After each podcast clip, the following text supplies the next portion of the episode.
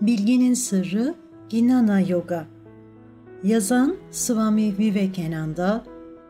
Yayınlayan Purnam Yayınları. Çeviren ve seslendiren Ayça Gürelman. İkinci Bölüm. İnsanoğlunun Gerçek Doğası. Londra Konferansı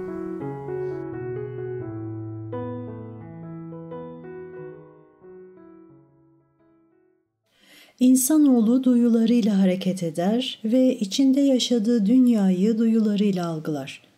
Yaşadığı dış dünyanın ne kadar değerli olduğunu düşünürse düşünsün, yaşamın bir dönemi gelir ve istem dışı olarak bu dünya gerçek mi diye sorar. Hatta yaşadığı sürece duyularına ne derece güvenmesi gerektiğini sorgulayacak bir an bile bulamayan, sürekli duyusal zevklerle kendini meşgul eden kişi bile bir gün ölümle karşılaştığında bu dünya gerçek mi sorusunu sormaya mecbur kalır. Din bu soruyla başlar ve bu sorunun cevabıyla biter. Yazılı tarih de bu sorunun cevabında bize yardımcı olamaz.'' Mitolojinin gizemli ışığında, uygarlığın bulanık alacakaranlığı içinde aynı şekilde bundan sonra ne ortaya çıkar, gerçek nedir sorusunun sorulduğunu görürüz. Upanishadların en şiirsel ifadelerinden biri olan Kata Upanishad bir sorgulamayla başlar. Bir kişi öldüğünde bir münakaşa olur. Bir taraf onun sonsuzluğa gitmiş olduğunu, diğerleri ise halen yaşamaya devam ettiğini söyler. Bu ifadelerin hangisi doğrudur? Metafizik, felsefe ve dinler bu sorunun çeşitli yanıtlarıyla doludur. Aynı zamanda bu soruyu bastırmak için de girişimlerde bulunulmuştur. Bunun ötesinde ne var sorusu zaman zaman göz ardı edilir. Ancak ölüm varlığını sürdürdükçe bu baskılama girişimleri her zaman başarısız olur.'' Biz bunun ötesinde hiçbir şey görmediğimizi söyleyebiliriz. Umut ve beklentilerimizi yaşadığımız anla sınırlayabiliriz ve duyular dünyasının ötesinde herhangi bir şeyi düşünmemek için kendimizi zorlayabiliriz. Belki de dışarıdaki her şey dar kalıplarıyla bizi sınırlar. Tüm dünya şimdinin ötesine geçerek genişlememize engel olmak için birleşebilir.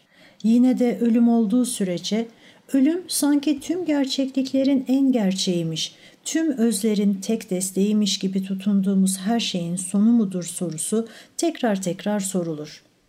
Dünya bir an için ortadan kaybolur ve gider. Bir uçurumun kenarında durarak bu gerçek midir sorusunu sorarız. Yavaş yavaş inşa edilen bir ömrün tüm umutları bir saniye içinde yok olur. Tüm bunlar gerçek midir? Bu sorunun yanıtlanması gerekir.'' Zaman sorunun gücünü asla azaltmaz, hatta onun gücüne güç katar. Ayrıca mutlu olma arzusu vardır. Biz kendimizi mutlu kılmak için her şeyi yaparız. Duyuların dış dünyasında çılgın bir kariyer peşinde koşarız. Yaşantısı başarılı gözüken birine bu gerçek mi diye sorarsanız bunun gerçek olduğunu söyler ve bu kişi bunu söylerken gerçekten de böyle düşünür. Ama aynı kişi yaşlandığında ve servetini hatırlayamaz hale geldiğinde bunun kader olduğunu ilan eder. Nihayet arzularının tatmin edilemeyeceğini keşfeder. Sonunda nereye giderse gitsin ötesine geçemeyeceği sert bir duvarla karşılaşır. Her bir duyu etkinliği tepkiyle sonuçlanır. Her şey gözden kaybolur keyif, sefalet, lüks, zenginlik, güç ve yoksulluk hatta yaşamın kendisi bile gözden kaybolur. Geride insanoğlu için iki bakış açısı kalır. Birinci bakış açısı her şeyin hiçlikten ibaret olduğunu söyleyen nihilistlerin düşüncesine inanmak, gelecek, geçmiş ve hatta bugün hakkında hiçbir şey bilinemeyeceğini düşünmektir.'' Geçmişi ve geleceği inkar ederek yalnızca şimdi de kalmak isteyen kişinin sadece bir çılgın olduğunu anımsayın. Bu bir çocuğun anne babası olmaksızın ortaya çıktığını iddia etmekle aynı mantığı güder. Geçmişi ve geleceği inkar etmek kaçınılmaz olarak içinde bulunduğumuz anı da inkar etmeyi gerektirir. Nihilistlerin düşünce yapısı budur. Bu şekilde konuşmak çok kolaydır ama ben gerçekte bir dakika bile nihilist olabilen hiç kimse görmedim. Başka bir bakış açısı daha vardır. Bu ebediyen değişen ve gözden kaybolan dünyanın ortasında neyin gerçek olduğuyla ilgili bir cevap aramak, gerçeği aramak ve keşfetmektir. Madde moleküllerinin bir toplamı olan bu bedende gerçek olan herhangi bir şey var mıdır? Bu, insan aklının tarihi boyunca araştırılmıştır. Çok eski dönemlerdeki insanların akıllarına da bir anlığına da olsa bir anlayışın geldiğini görürüz. O dönemde bile insanın bu dış bedene benzeyen ama onun ötesinde olan, bedenden daha tam, daha mükemmel, beden çürüdüğünde bile geride kalan bir şeyi aradığını görürüz. Rig Veda dizelerinde ateş tanrısına atfedilen ifadeler yer alır. Ölü bir bedenin yakılmasına ilişkin, onu taşı ey ateş, kollarında kibar bir şekilde taşı. Ona mükemmel bir beden ver. Onu ataların yaşadığı yere taşı. Daha fazla üzüntünün, daha fazla ölümün olmadığı yere taşı ifadesi vardır. Aynı düşüncenin her dinde olduğu görülür. Bununla başka bir düşünceye ulaşırız. İstisnasız tüm dinler insanoğlunun yozlaşmasından bahseder. Bu yozlaşma mitolojik sözcüklerle, felsefenin açık ifadeleriyle veya şiirin güzel dizeleriyle dillendirilmiş olabilir. Ama her kutsal metinde, her mitolojide insanın yozlaşmasından mutlaka söz edilir. Bu Musevi kutsal metinlerinde geçen Adem'in düşüş öyküsü içindeki gerçekliktir. Hindu metinlerinde de aynı yozlaşma yinelenir doğruluk çağı yani Satya Yuga olarak ifade edilen bir rüya dönemde ölmek istemedikçe kimsenin ölmeyeceğinden bahsedilir. Bu dönemde insanlar istedikleri süre boyunca bedenlerini koruyabilir, akıllarını saf ve güçlü tutabilir. Bu dönemde kötülük veya ıstırap yoktur ve şu an içinde bulunduğumuz dönem bu mükemmelliğin bozulmasıdır. Bunun yanı sıra her yerde tufan öyküsünü buluruz. Tufan öyküsü dinlerin içinde bulunduğumuz dönemi bir önceki dönemin bozulması olarak ele aldığının bir kanıtıdır. İnsanoğlunun büyük bir kısmını silip süpüren tufana dek gitgide daha fazla yozlaşma olmuş, sonra tekrar yükseliş başlamıştır. Sonra yine yavaş yavaş saflığın erken dönemine ulaşılacaktır. Hepiniz eski ahitte anlatılan tufan öyküsünü bilirsiniz.'' Aynı öykü Babillilerde, Mısırlılarda, Çinlilerde ve Hintlilerde de vardır. Kadim dönemin büyük bir bilgesi olan Manu, Ganj Nehri'nin kenarında dua eder. Bu sırada küçük bir balık korunmak için gelir ve Manu balığı önünde duran bir kap suya koyarak balığa ne istiyorsun diye sorar. Küçük balık daha büyük bir balığın kendisini takip ettiğini ve bu balıktan korunmak istediğini söyler. Manu küçük balığı evine götürür ve sabah olduğunda balığın kap kadar büyüdüğünü görür.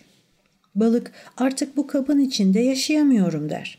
Manu onu bir su tankının içine koyar ama ertesi gün balık su tankı kadar büyür ve artık orada da yaşayamadığını söyler. Bu durumda Manu'nun onu yine nehre geri bırakması gerekir. Sabah olduğundaysa balık nehir büyüklüğüne ulaşmıştır.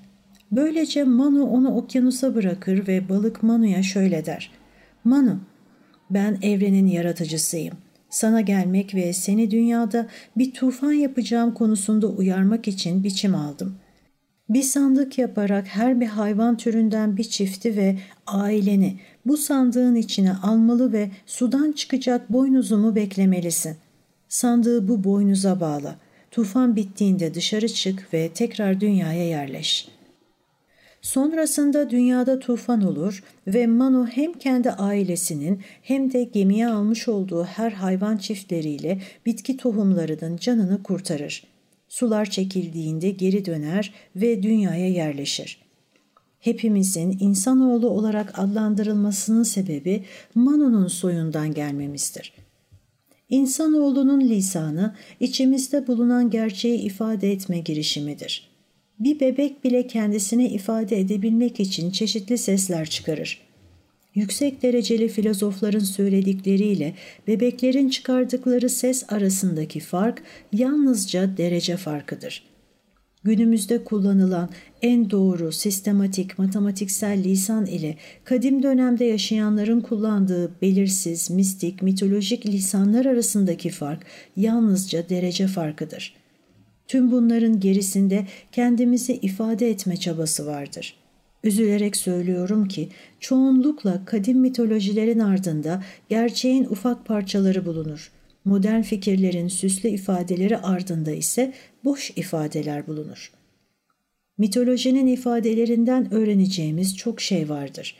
İnsanlar mitolojilere inanmaları gerektiğini söylediği için dine gülüyorlarsa modern hayattaki ifadelere daha çok gülmelidir.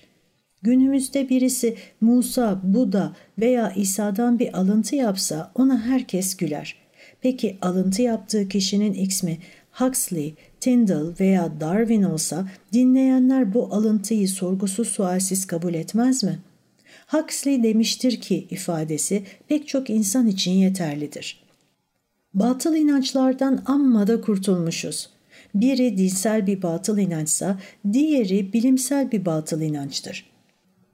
Dini batıl inanç aracılığıyla spiritüelliğin yaşam katan fikirleri ortaya çıkar.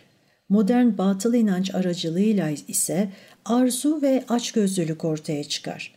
Bir batıl inanç Tanrı'ya tapınmadır ve diğer batıl inanç para, ün veya güce tapınmadır. Aradaki fark budur. Mitolojiye geri dönersek bu öykülerin ardında insanoğlunun yozlaşmasına ilişkin yüce bir fikrin olduğunu görürüz. Modern araştırmacılar bu konumu reddeden bir tutuma sahiptir. Evrimcilerse tamamen karşıt bir tutum içindedir.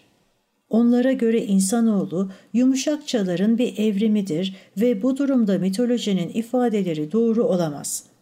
Oysa Hindistan'da bu iki durumu uzlaştıran bir mitoloji vardır.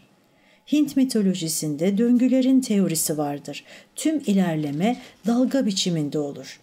Her bir dalgayı bir çukur takip eder ve ondan sonraki anda bir tepe meydana gelir.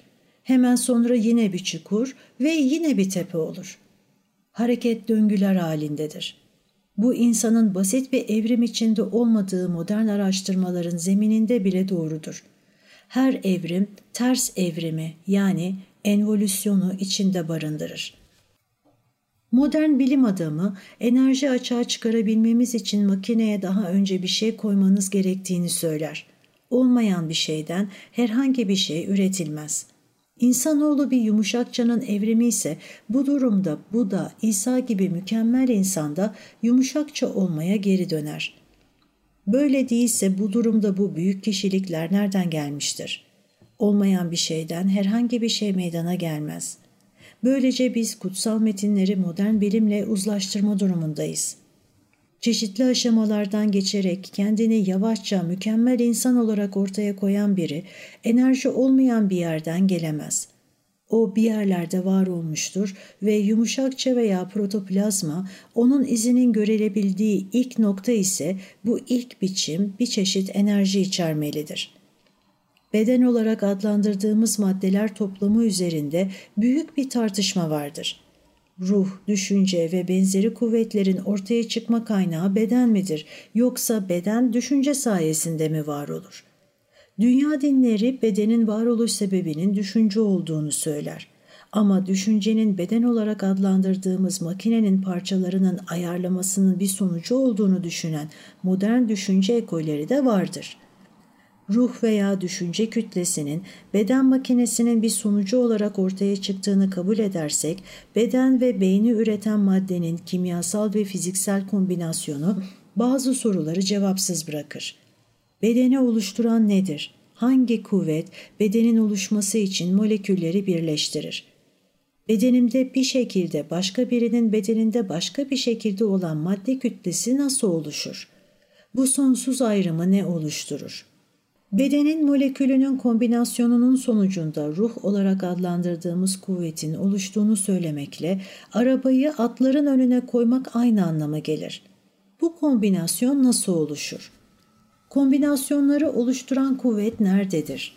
Bu bileşimlerin nedeninin başka kuvvetler olduğunu, maddenin sonucunun ruh olduğunu ve ruhun kendisinin ise bileşimin sonucu olduğunu söylüyorsanız bu yanıt oluşturmaz.'' Bu teori olguların hepsini olmasa bile çoğunu açıklamalı ve bunu diğer teorilerle çelişmeden yapmalıdır.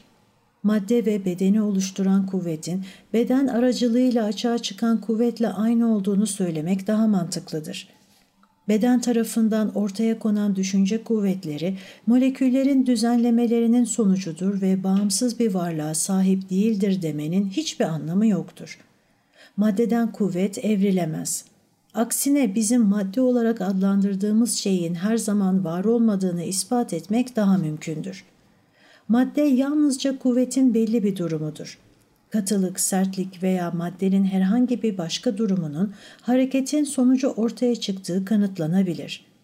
Sıvılara verilen girdap hareketinin artışı onlara katı maddenin gücünü verir.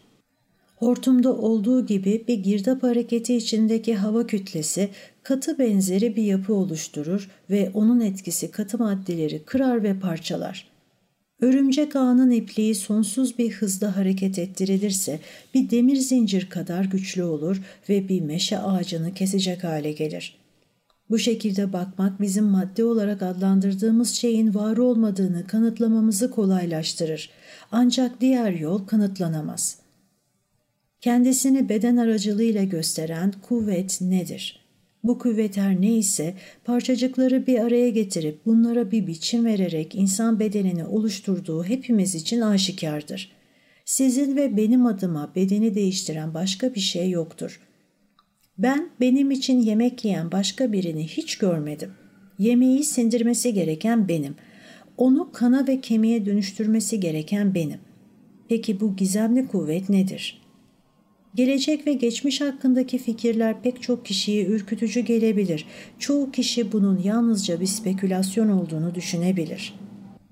Şimdi bu konuyu ele alacağız. Bizim aracılığımızla işleyen bu kuvvet nedir? Eski zamanlarda ve kadim tüm metinlerde bu gücün parlak yapısıyla beden biçimi olarak nasıl düşünüldüğünü, beden çürüdükten sonra bile varlığını nasıl sürdürdüğünü gördük. Ancak sonra bu parlak bedenin kuvveti temsil etmediği daha üst seviyeli fikrini anladık. Biçimi olan her şey parçacıkların bileşiminin bir sonucu olmalıdır ve hareket için ardında başka bir şeye ihtiyaç duyacaktır. Bu bedenin kendisini harekete geçirecek beden dışında herhangi bir şeye yani parlak bedene gereksinimi varsa aynı zorunluluktan dolayı parlak bedende harekete geçmede başka bir şeye ihtiyaç duyacaktır. Bu ruh yani atman olarak adlandırılır. Parlak beden aracılığıyla atman bedeni harekete geçirir. Parlak beden aklın kabı gibi düşünülür ve atman bunun ötesindedir. Atman akıl bile değildir. Aklı çalıştırır ve akıl aracılığıyla bedeni çalıştırır. Sizin bir atmanınız vardır ve benim başka bir atmanım vardır. Hepimizin birbirinden ayrı bir atmanı ve birbirinden ayrı süptil bedeni vardır. Süptil beden aracılığıyla kaba et beden harekete geçer. Bu durumda atman hakkında, onun doğası hakkında sorular ortaya çıkar.'' Kişinin ruhu olan ama beden ya da akıl olmayan atman nedir? Bu konuda büyük tartışmalar, spekülasyonlar yapılmıştır. Çeşitli felsefi sorgulamalar ortaya çıkmıştır. Ben size atman hakkında ulaşılan bazı sonuçları sunmaya çalışacağım. Farklı felsefeler atmanın bir biçiminin olmadığında ve biçim ya da yapısı olmayan bir şeyin her yerde var olduğunda uzlaşır gibidir. Zaman akılla başlar. Ayrıca mekan da akıldadır. Zaman olmadan nedensellik olmaz. Birbirini takip etme düşüncesi olmadan herhangi bir nedensellik düşüncesi olamaz. Bu durumda zaman, mekan ve nedensellik akıldadır. Atman aklın ötesindedir ve biçimsizdir. Zamanın ötesinde, mekanın ötesinde ve nedenselliğin ötesinde olmalıdır.'' Zaman, mekan ve nedenselliğin ötesinde sonsuzluk olmalıdır. Ardından felsefemizdeki en yüksek spekülasyon gelir. Sonsuz, çift olamaz. Ruh sonsuzsa bu durumda yalnızca bir ruh olmalıdır ve herkesin kendine özgü çeşitli ruhlarının olduğu düşüncesi doğru değildir.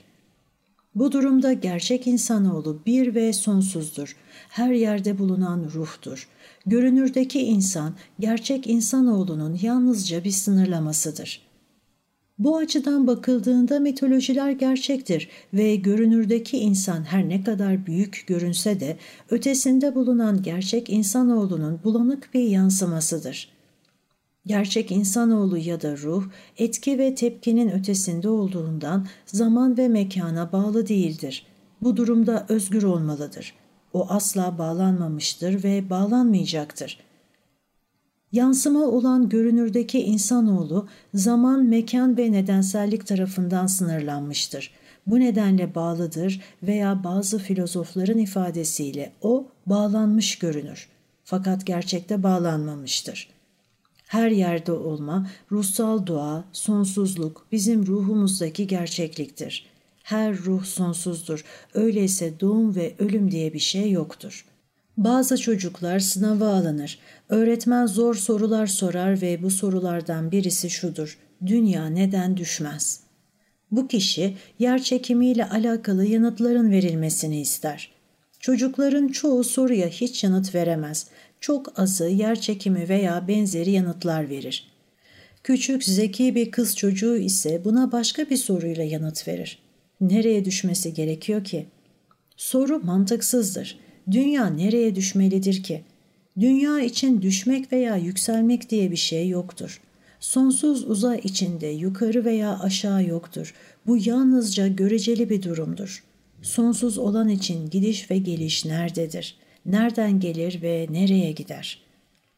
Böylece insanlar geçmiş ve gelecek hakkında düşünmeye ara verdiklerinde bedenin gelip gitmesi ve sınırlı olmasıyla ilgili düşüncelerden vazgeçtiklerinde daha yüksek bir ideale çıkmış olurlar. Gerçek insanoğlu beden değildir, akıl da değildir. Çünkü akıl da ortaya çıkar ve kaybolur. Sonsuza dek yaşayabilen tek şey tüm bunların ötesindeki ruhtur.'' Beden ve akıl sürekli olarak değişir ve ikisi de yalnızca değişken fenomen dizisindeki isimlerdir. Tıpkı sürekli akış halindeki sulara sahip olan ama kesintisiz tek bir kaynak gibi görünen nehirler gibidir. Bedendeki her bir parçacık sürekli değişir. Hiç kimse hep aynı bedene sahip değildir ama biz yine de aynı bedene sahip olduğumuzu düşünürüz. Akıl için de aynı şey söz konusudur. Akıl bir an mutludur, bir an mutsuzdur, bir an güçlü, bir an zayıftır. Sürekli değişen, dönen bir girdaptır. Bu nedenle akıl sonsuz olan ruh olamaz. Değişim yalnızca sınırlı olan da mümkündür. Sonsuzun herhangi bir değişiminden bahsetmek saçmadır. Böyle bir şey olamaz.'' Siz hareket edebilirsiniz. Ben hareket edebilirim. Bizler sınırlı bedenler olarak hareket edebiliriz. Bu evrendeki her bir parçacık sürekli bir akış halindedir. Fakat evreni tek bir birim, tek bir bütün olarak ele alırsak evren hareket edemez, değişemez. Hareket her zaman görecelidir. Ben başka bir şeye göre hareket ederim. Bu evrendeki herhangi bir parçacık başka herhangi bir parçacığa göre değişebilir. Ancak tüm evreni bir bütün olarak düşünürsek neye göre hareket edebilir ki? Ondan başka bir şey yoktur. Bu durumda sonsuz birim değişemez, hareket edemez, mutlaktır ve gerçek insanoğludur. Bu durumda gerçekliğimiz evrenselden meydana gelir ve sınırlı değildir. Bizim sürekli değişen sınırlı aciz varlıklar olduğumuz düşüncesi ne kadar rahatlatıcı olursa olsun bir yanılgıdır. İnsanlara kendilerinin her yerde olan evrensel varlık oldukları söylendiğinde bu fikir ürkütücü gelir. Her şeyde bulunur, atılan tüm adımlarla hareket eder, tüm dudaklarla konuşur, tüm kalplerle hissederiz.'' Bu insanlara anlatıldığında ürkütücü gelir. Herkes sürekli olarak bireyselliklerini koruyup koruyamayacaklarını sorarlar. Bireysellik nedir? Bireyselliğin ne olduğunu anlamak isterim. Bir bebeğin bıyıkları yoktur. Büyüyüp yetişkin bir erkeğe dönüştüğünde muhtemelen bıyığı ve sakalı çıkmış olacaktır. Bireysellik bedende olsaydı bebek büyüdüğünde bu bireyselliğini kaybetmiş olurdu. Bireysellik bedende olsaydı bir gözümü veya bir kolumu kaybettiğimde bireyselliğim kaybolurdu. Bu durumda ayyaş bir kişi içki içmekten vazgeçmemelidir yoksa bireyselliğini kaybeder. Bir hırsızın iyi bir adama dönüşmemesi gerekir yoksa bireyselliğini kaybeder. Bireyselliği kaybetme korkusuyla kimse alışkanlıklarını değiştirmemelidir. Bundan ne sonuç çıkar? Sonsuz olanın haricinde bireysellik yoktur. Bu değişmeyen tek koşuldur. Diğer her şey sürekli bir akış halindedir. Bireysellik bellekte de olamaz. Yoksa başımı bir yere çarparsam tüm geçmişimi unuttuğumda bireyselliğimi kaybeder yok olurum. Hayatımın ilk üç yılı hakkında hiçbir şey hatırlamam. Belleğimle varoluşum bir olsaydı, unuttuğum ne varsa yok olur, yaşantımın hatırlayamadığım bu kısmı hiç yaşanmamış olurdu. Bu bireyselliğin çok dar bir düşüncesidir. Bizler henüz birey değiliz. Bireysellik için mücadele ediyoruz ve bireysellik sonsuz olandır. İnsanın gerçek doğasıdır. Yaşamı tüm evrende olan kişi gerçekten yaşıyordur. Sınırlı olan üzerine ne kadar yoğunlaşırsak ölüme o kadar hızlı gideriz. Sadece bu evrende veya diğer evrenlerde yaşamlarımız varsa buna yaşam denir. Görünürdeki insan hayatını yaşamaksa ölümdür. Bundan ölüm korkusu oluşur. Ölüm korkusu ancak bu evrendeki yaşamın tek olduğu, kişinin her zaman yaşadığı farkına varılınca aşılabilir. Kişi ben her şeydeyim, herkesteyim, tüm canlılardayım, ben evrenim diyebildiğinde korkusuzluk durumu oluşur. Sürekli olarak değişen bir şeyin ölümsüzlüğünden bahsetmek saçmadır. Eski dönemlerden bir Sanskrit filozofu bireysel olan yalnızca ruhtur çünkü ruh sonsuzdur demiştir. Sonsuzluk bölünemez, parçalara ayrılamaz, ebediyen aynıdır, bölünmez bir birimdir. Bireysel insanoğlu gerçek insanoğludur. Görünürdeki insan yalnızca görünenin ötesindeki bu bireyselliği ifade etme mücadelesindedir ve evrim ruhta değildir. Süre gelen bu değişimler, kötünün iyi olması, hayvanın insan olması ve söyleyebileceğimiz diğer her şey ruhta değildir. Bu değişimler doğanın evrimi ve ruhun tezahürüdür. Sizi benden gizleyen bir perde olduğunu düşünün. Perdenin üzerinde küçük bir delik olduğunu ve izleyicilerin bazılarının bu delikten görebildiğini varsayın. Bu durumda görebildiğim yalnızca birkaç kişi olur. Şimdi deliğin gitgide büyüdüğünü düşünün. Bu devam ettikçe daha çok kişiyi görürüm ve en sonunda tüm perde ortadan kalkınca sizinle yüz yüze gelirim. Siz bu süreçte hiç değişmemişsinizdir. Evrilen tek şey deliktir ve siz adım adım kendinizi ortaya çıkarmışsınızdır. Ruh da böyledir.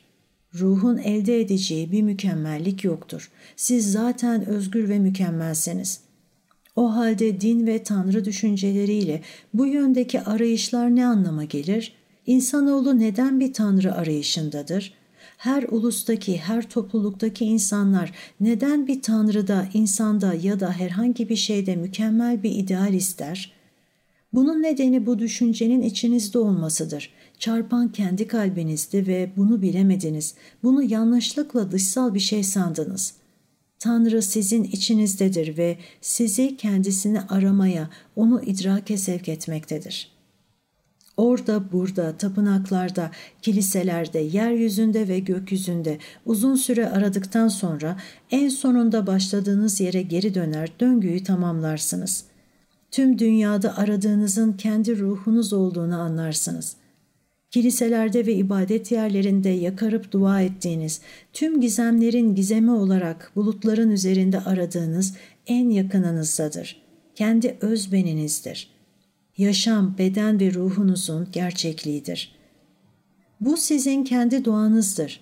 Bu özbenin var olduğunu iddia edin, onu tezahür ettirin ama saflaşmak için değil. Çünkü siz zaten safsınız.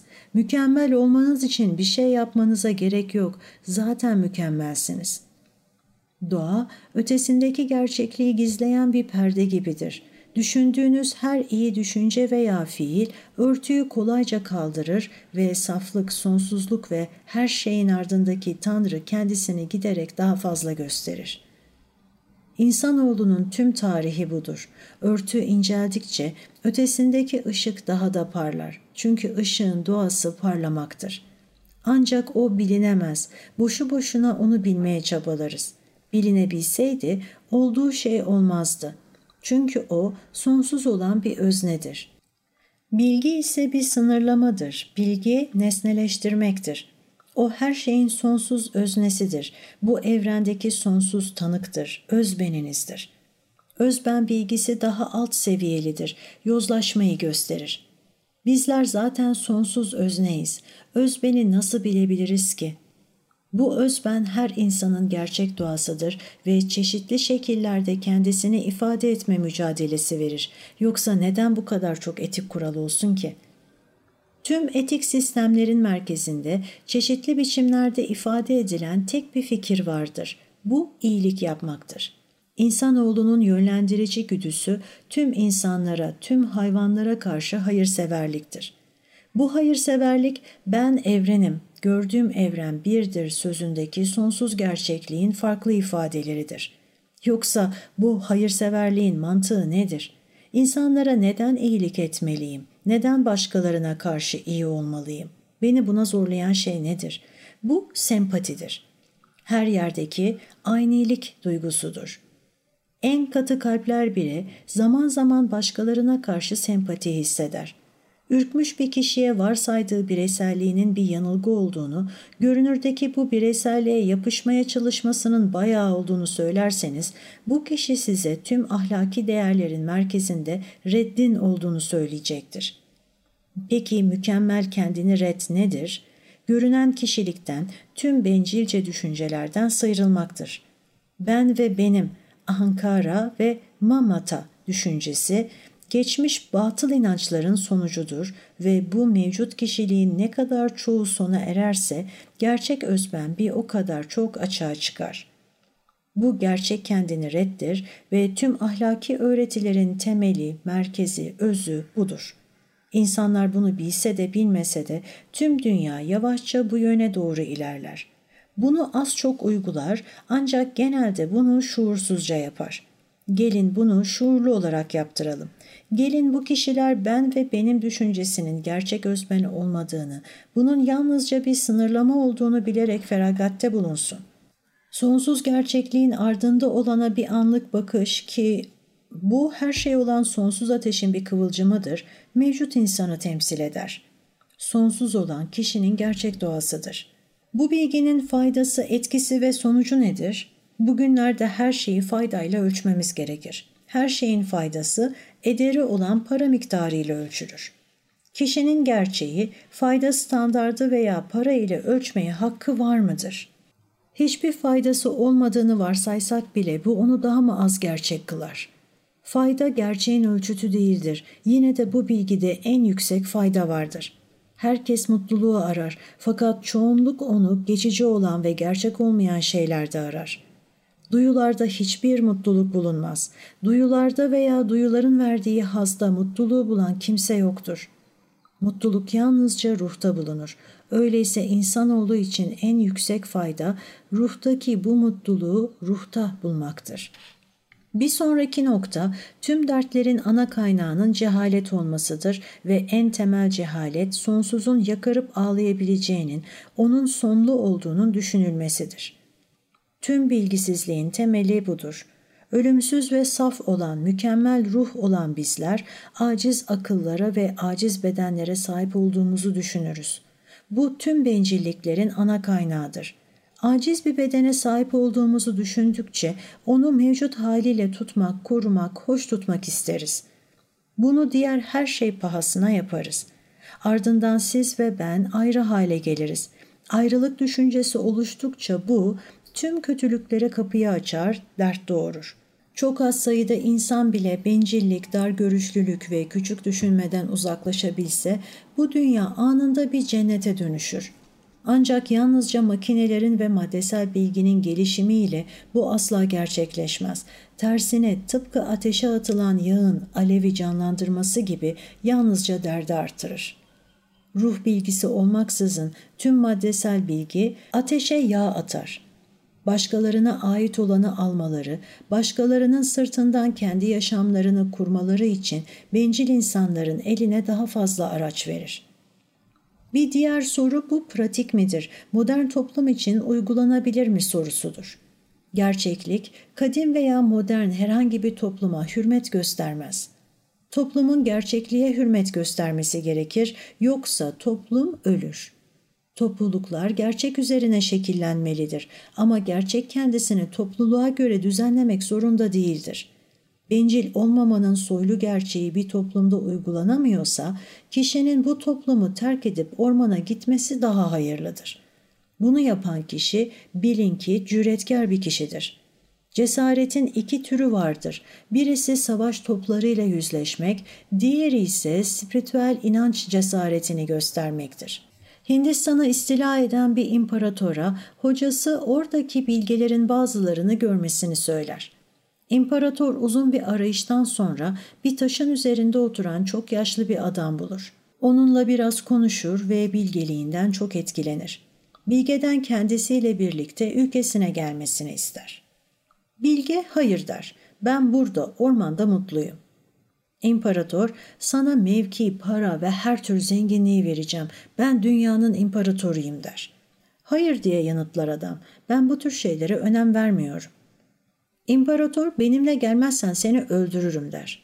Adam dinginlikle gülümser ve bu söylemiş olduğun en budalaca şey imparator. Sen beni öldüremezsin. Beni güneş kavuramaz, ateş yakamaz, kılıç kesemez. Çünkü ben doğmadım ve ölmem. Hep yaşayanım. Her şeye gücü yetenim, her yerde bulunan ruhum der. Bu spiritüel cesarettir. İmparatorunki ise bir aslan veya kaplanın cesaretidir. 1837 isyanında İslami bir isyancı tarafından ağır bıçaklanan bir Swami vardır. Hindu isyancılar bu adamı yakalayıp getirerek öldürmesi için Swami'ye sunar. Ancak Swami ona sakin bir şekilde bakar, ''Kardeşim sen ohsun, sen ohsun'' diyerek son nefesini verir. Bu başka bir örnektir. Toplumunuzda gerçekliği bağdaştıramazsanız, daha yüce gerçekliğe uygun bir topluluk oluşturamazsanız, kaslarınızın gücünü göstermenin, batılı enstitülerinizin büyüklüğünü göstermenin faydası nedir?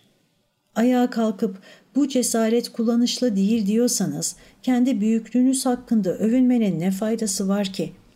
Para dışında kullanışlı bir şey yok mudur? O halde neden toplumunuzla övünüyorsunuz? Bu toplum en büyük toplumdur en yüce gerçekler burada uygulanabilir. Benim düşüncem budur ve toplum en yüce gerçekle uyumlu değilse uyumlu hale gelmesi için uğraşılmalıdır. Buna ne kadar erken başlarsanız o kadar iyidir. Ayağa kalkın beyler ve bayanlar. Bu ruh hali içinde gerçeğe inanma, gerçeği uygulama cesareti gösterin. Dünyanın birkaç yüz cesaretli erkeğe ve kadına ihtiyacı var gerçeği bilme, yaşamdaki gerçeği gösterme cüretini gösteren, ölümün önünde titremeyen, tersine ölümü buyreden, kişinin ruh olduğunu, tüm evrende onu öldürecek hiçbir şeyin olmadığını bilme cesaretini uygulayın. Ardından özgür olacak gerçek ruhunuzu bileceksiniz. Bu atman önce işitilen, ardından hakkında düşünülen ve sonrasında üzerinde meditasyon yapılandır.'' Günümüzde eylem hakkında çok fazla konuşulması ve düşüncenin kötülenmesi eğilimi vardır. Eylemde bulunmak iyidir fakat eylem düşünceden gelir. Kaslar aracılığıyla az miktarda enerjinin açığa çıkması eylem olarak adlandırılır. Ancak düşüncenin olmadığı yerde hiçbir eylem olmaz. Öyleyse beyninizi yüce düşüncelerle doldurun. En yüksek idealleri gece gündüz önünüze koyun. Bunlardan büyük eylemler çıkar. Saf olmayan hakkında konuşmayın, hepimizin saf olduğunu söyleyin. Bizlerse aciz olduğumuz ve bir gün öleceğimiz fikrini sürekli bir korku durumunda kalmaya kendimizi hipnotize ederiz. Dişi bir aslan öyküsü vardır. Dişi aslan hamiledir ve avlanmaktadır. Bir koyun sürüsü gördüğünde onların üzerine atlar.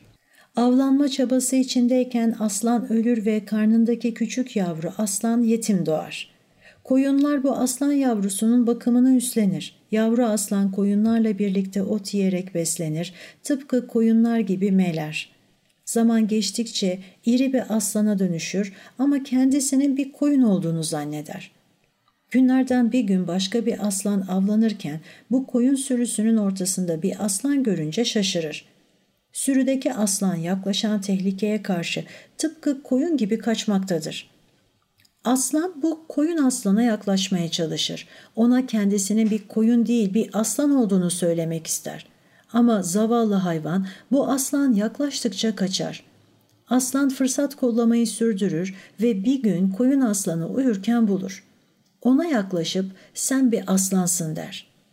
Diğer aslan ben bir koyunum der ve meğler. Aslan onu bir göle doğru sürükler. Buraya bak.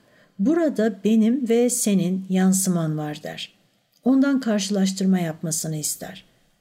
Koyun aslan önce diğer aslanın yansımasına, ardından kendi yansımasına bakar ve o anda kendisinin bir aslan olduğunu anlar. Kükrediğinde meylemesi kaybolur.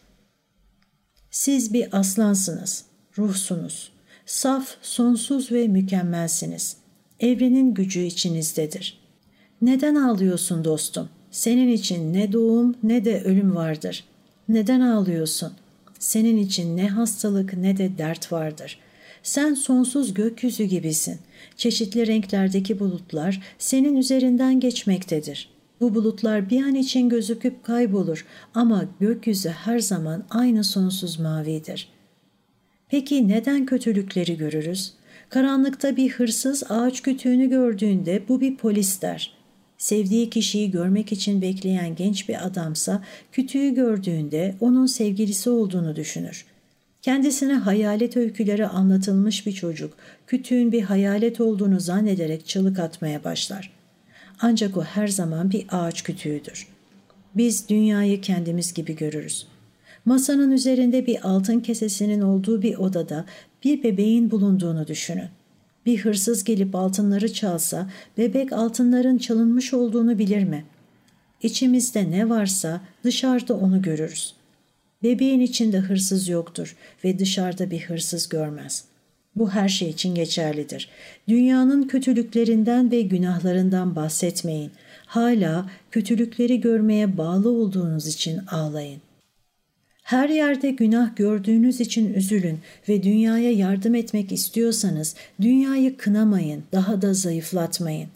Günah ve dert dediğiniz şey nedir ki? Bunlar zayıflıkların sonuçları değil mi? Dünya bu tür öğretilerle her geçen gün daha da zayıf hale gelir. İnsanlara çocukluklarından itibaren zayıf ve günahkar oldukları öğretilir. Onlara tam tersine ölümsüzlüğün görkemli çocukları olduklarını öğretin. Hatta bunu dünyadaki en zayıf kişilere bile öğretin. Çocukluktan itibaren herkesin aklına olumlu, güçlü ve faydalı düşünceler sokun. Kendinizi de bu tür düşüncelere açık tutun. Kendinizi zayıflatıcı ve sizi felce sokan düşüncelerden uzak tutun. Kendinize ben oyum, ben oyum deyin. Gündüz ve gece bir şarkı gibi bunun aklınızda çınlamasını sağlayın. Ölüm anında bile ben oyum deyin. Gerçek olan budur. Dünyanın sonsuz güçleri sizindir. Aklınızı kaplayan batıl inançlardan kurtulun. Cesur olun. Gerçeği bilin ve gerçeği uygulayın. Amaç uzakta olabilir fakat uyanın, ayağa kalkın ve amaca ulaşıncaya dek durmayın.